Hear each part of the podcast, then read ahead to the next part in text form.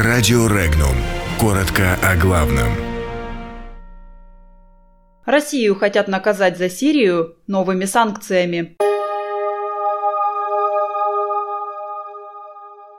В США одобрены санкции против союзников Сирии. Македония на пути в Евросоюз и НАТО. Как к Венесуэле агрессивно применяют политическую инженерию. В Екатеринбурге предложили отменить бесплатное питание в младших классах. О виновниках колебаний рубля.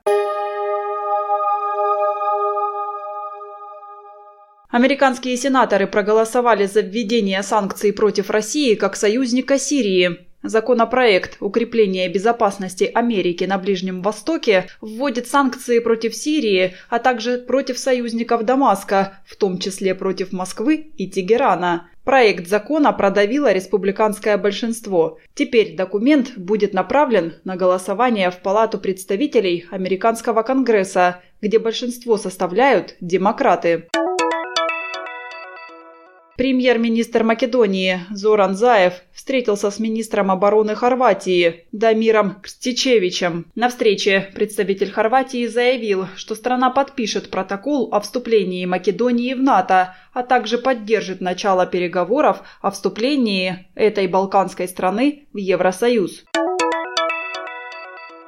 Западные страны беззастенчиво применяют в отношении Венесуэлы методы политической инженерии. Об этом заявил глава МИД России Сергей Лавров. Дипломат выразил сожаление, что власти западных стран так и не извлекли уроков из трагедий Югославии, Ирака, Ливии и Украины. Теперь весьма беззастенчиво и агрессивно то же самое делается по отношению к Венесуэле.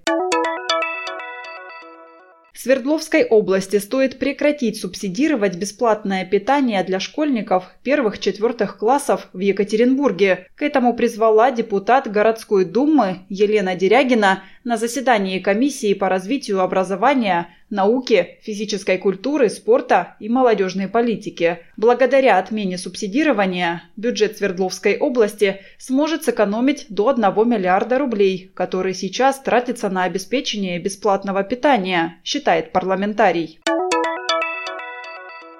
В настоящее время макроэкономические показатели в России стабильны, однако зафиксированы и колебания, которые чаще всего провоцируют спекулянты, заявил пресс-секретарь президента России Дмитрий Песков. Он добавил, что у Центробанка есть все необходимые для работы инструменты.